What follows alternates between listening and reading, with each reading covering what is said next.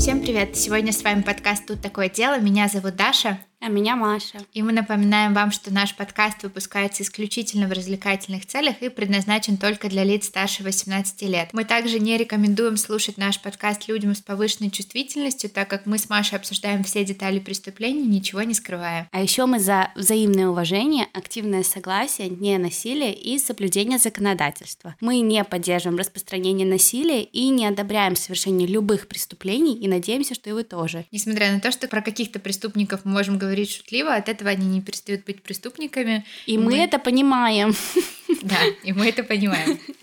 А вообще, во время нашего российского месяца мы уже сделали выпуски про подростков серийных убийц, про каких-то абсолютно безбашенных гангстеров, ядерные лодки и баню. Выпуск мега интересный, я его очень советую. Правда, очень классный. Про бабушку-убийцу. И, казалось бы, мы уже передали вам весь колорит, но тут я подумала и решила, нам чего-то не хватает. А не хватает нам, ну, много чего на самом деле. Но ограблений-то нам точно не хватает, я же права. А тут у нас еще и ограбление банка в СССР, еще и с людьми с фамилией Калачан.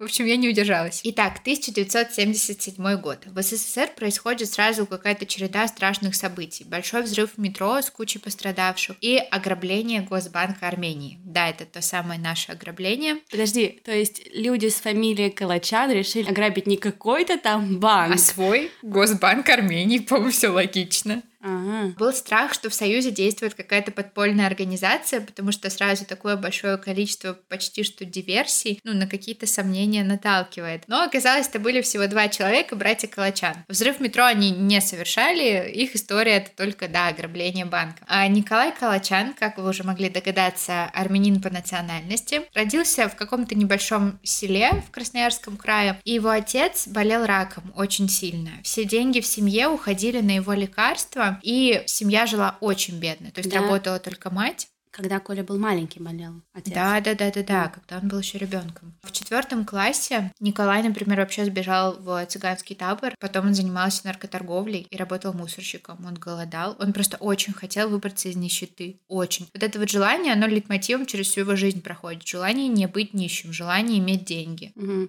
Так, подожди, он сбежал в цыганский табор из дома или из школы? Из, из дома, из дома. Но он, а. когда был в четвертом классе, сбежал просто. Он перестал жить дома. Он перестал жить дома, да. Он понял, И общаться с родителями? Не он не общался с родителями. И вообще после четвертого класса он перестал учиться. То есть у него было только начальное образование, плюс потом он получил профессию токаря. Но при этом у него были реально какие-то незаурядные очень интеллектуальные способности, и плюс он был манипулятором, умел сказать нужные вещи с нужной интонацией, то есть мог повлиять на людей, подчинить людей какой-то своей воле. Угу. Такой, такой прям манипулятор. От природы. Мозг такой прям мозг. Угу. Например, собрав как-то группу сверстников, Калачан подбил их на ограбление сберкассы. То есть, ну, они на самом деле не то, что прям оригинально все осуществили, они просто в нерабочее время, вечером, почти ночью, сделали дырку в стене и достали оттуда несколько тысяч рублей. Да, но при этом они были детьми. Ну, подростками они были, ну, да. да. ну, как бы уже что-то. Их не нашли. Эти деньги они очень быстро потратили в ресторанах.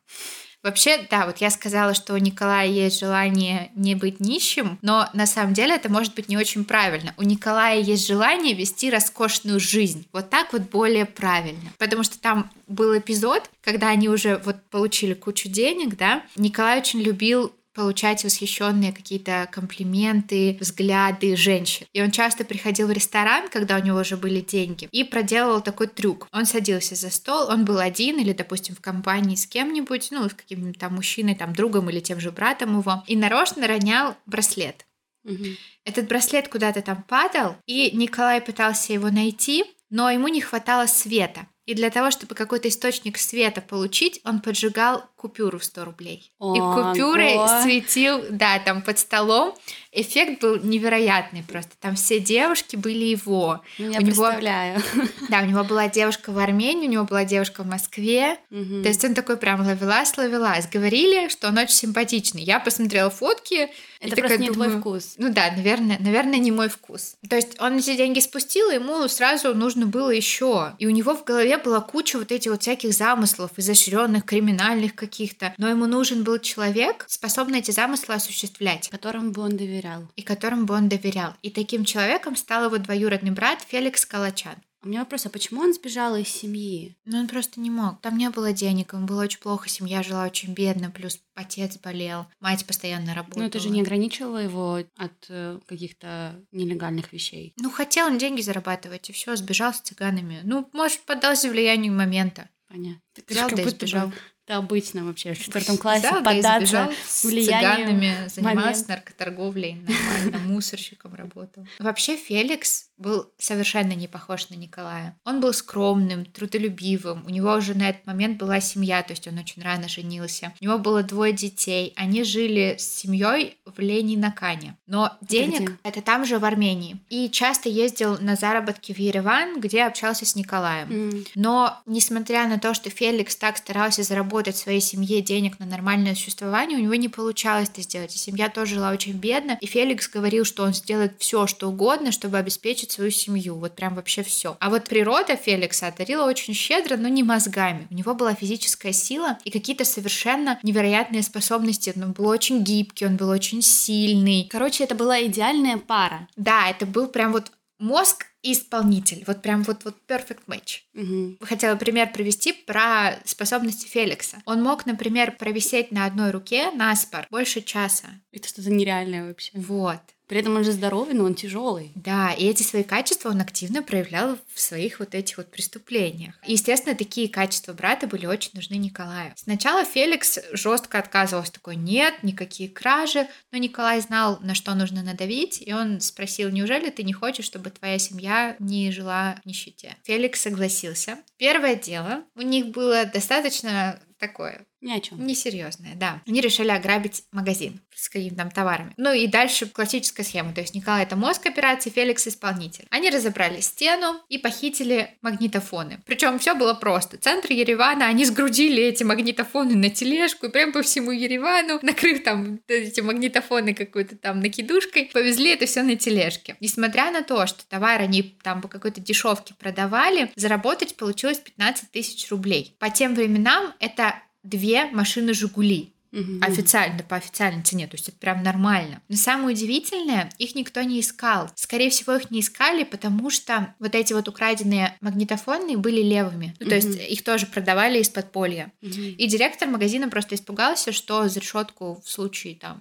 обращения в милицию попадет не только вор, но еще и он сам. Ну да. А Феликс был счастлив, то есть он отправил часть денег в семье, а сам вместе с братом отправился кутить в Москву. Роскошная жизнь у них деньги съела очень быстро. То, есть там- Феликс хотел помочь семье, но прям таким семьянином он не был. Потусить Он был ему... молодым, ему тоже хотелось. Да, конечно, роскошь, вкус денег. И Николай стал размышлять над более крупным делом. И вот тогда в его голове появилась идея, надо ограбить Госбанк. То есть А, они так сначала минимальное дело, Сначала потом магнитофоны, а потом, ну, будем играть по-крупному. Ну а что, если тут получилось, значит, все, значит, там тоже получится. Чтобы вы имели представление. Современными хранилищами банков Госбанк Армении в 1977 году не имел вообще ничего общего. Естественно. Да, то есть самое смешное было, когда я прочитала, что там деньги в хранилище даже не лежали в сейфах, они просто на стеллажах лежали. А я Представляешь? так и думала, типа, ты заходишь, и вот так, ну, И как там в фильмах, деньги лежат, да. А я Но думала, ну как? Но дверь-то какая-то Да, такая тяжелая. но он попал-то не через дверь. А, да? Не через дверь попал. Ну, в общем, слушай, понятно, что в здании Госбанка Армении была охрана. Но охрану можно было обойти. Но нужно было знать как. Нужен был человек изнутри. Очень повезло Николаю, потому что в этом банке работал его друг Завен Багдасарян. Вообще, Завен был Прям таким удача. комсомольцем, активистом. Его очень положительно характеризовали. Никто до сих пор не понимает, почему он вообще пошел на это преступление. Потому что деньги. Согласна. Интересно еще, кстати, я, когда готовилась к этому выпуску, смотрела, да, вернулась в детство и смотрела «Следствие вели».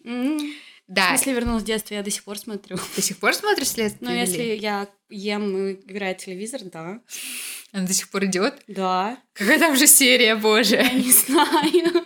А еще такое забавное, такое Так прям... это мы через много-много лет. Точно.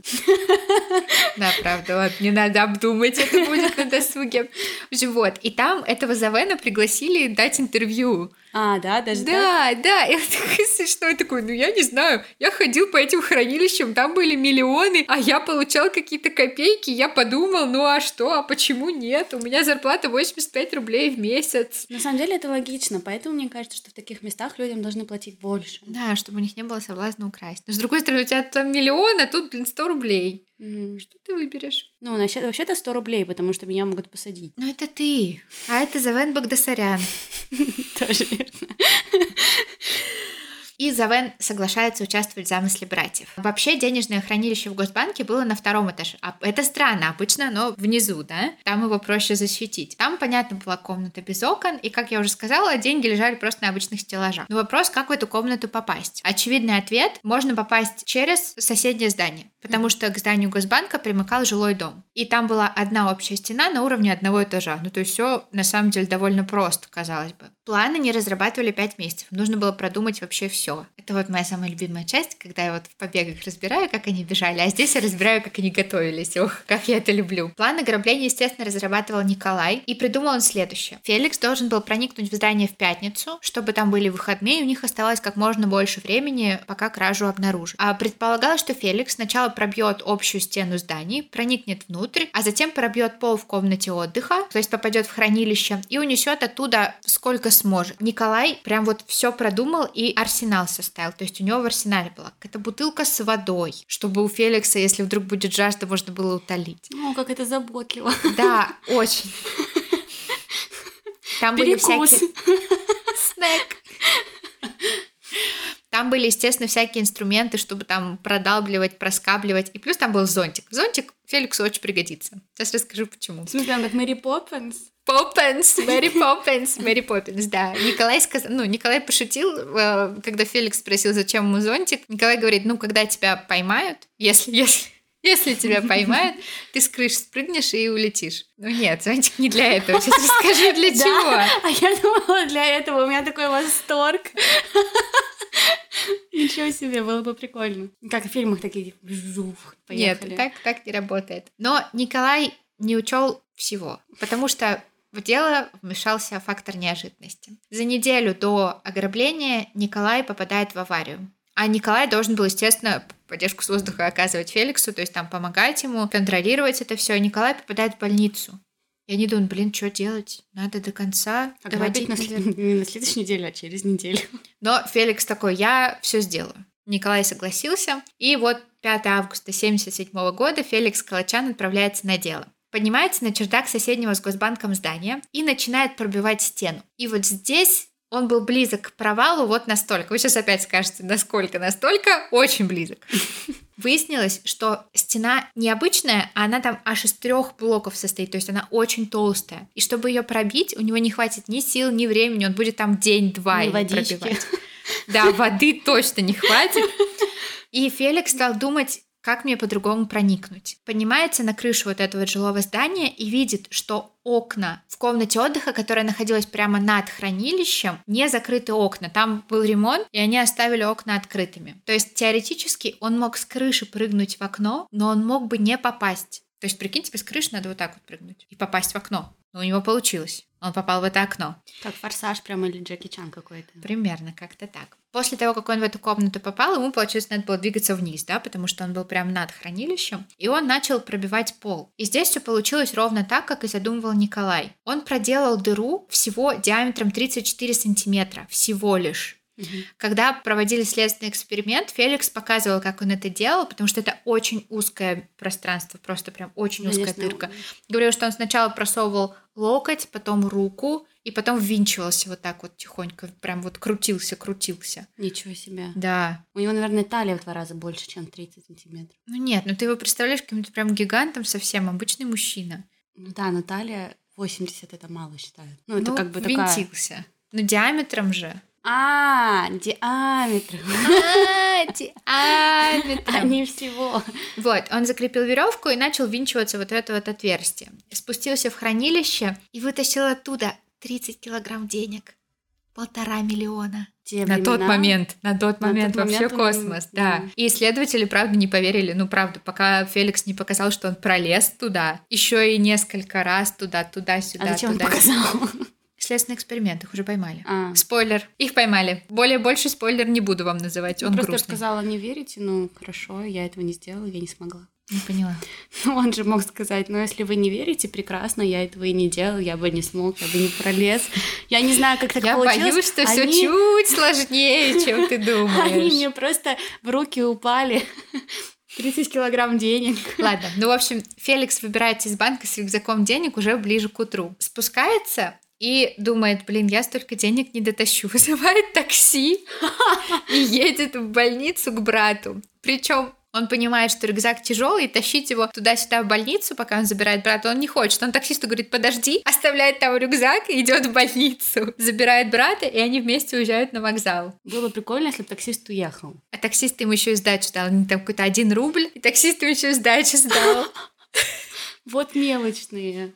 Нет, ну он просто им сдал, а они взяли, и все. Они не то, что прям мелочные-мелочные. Утро понедельника. Работники приходят в Госбанк и видят, Беру. что там, да, произошло страшное. Это был скандал просто какого-то вселенского масштаба. Об этом знал Брежнев, об этом знали вообще все. Дело было на контроле у самых высоких лиц руководства СССР. Первые дни никто не мог понять, с чего вообще начинать. Сначала они решили найти информатора внутри банка, mm-hmm. опросили всех, никого не нашли, потому что, видимо, люди понимали, насколько это серьезная история, и даже те, кто ничего не знал, ничего не делал, вели себя максимально странно. Они там смущали, что-то начинали, у них там не сходились какие-то детали. В общем, эта версия их никуда не завела, они не смогли ее проработать. Дальше они решили отследить деньги, потому что большая часть похищенной суммы состояла из 100 рублевых купюр серии АИ. А эта серия только запустилась в обращение, и она еще не разошлась по всей стране. И Брежнев наложил личное распоряжение и запретил оборот купюр этой серии по всему СССР. То есть их оставили в банках на какой-то срок. И пытались найти вот эти вот 100 рублевки, потому что это бы засветило преступников. А братья об этом не знали? Знали, конечно. А, то есть это объявили так, что все знали? Ну да. Это? Ну а как они могут про это не объявить? Люди все равно знают. То есть те, у кого они в обороте, должны же понимать, что они не могут ими расплачиваться теперь, то есть что они заморожены.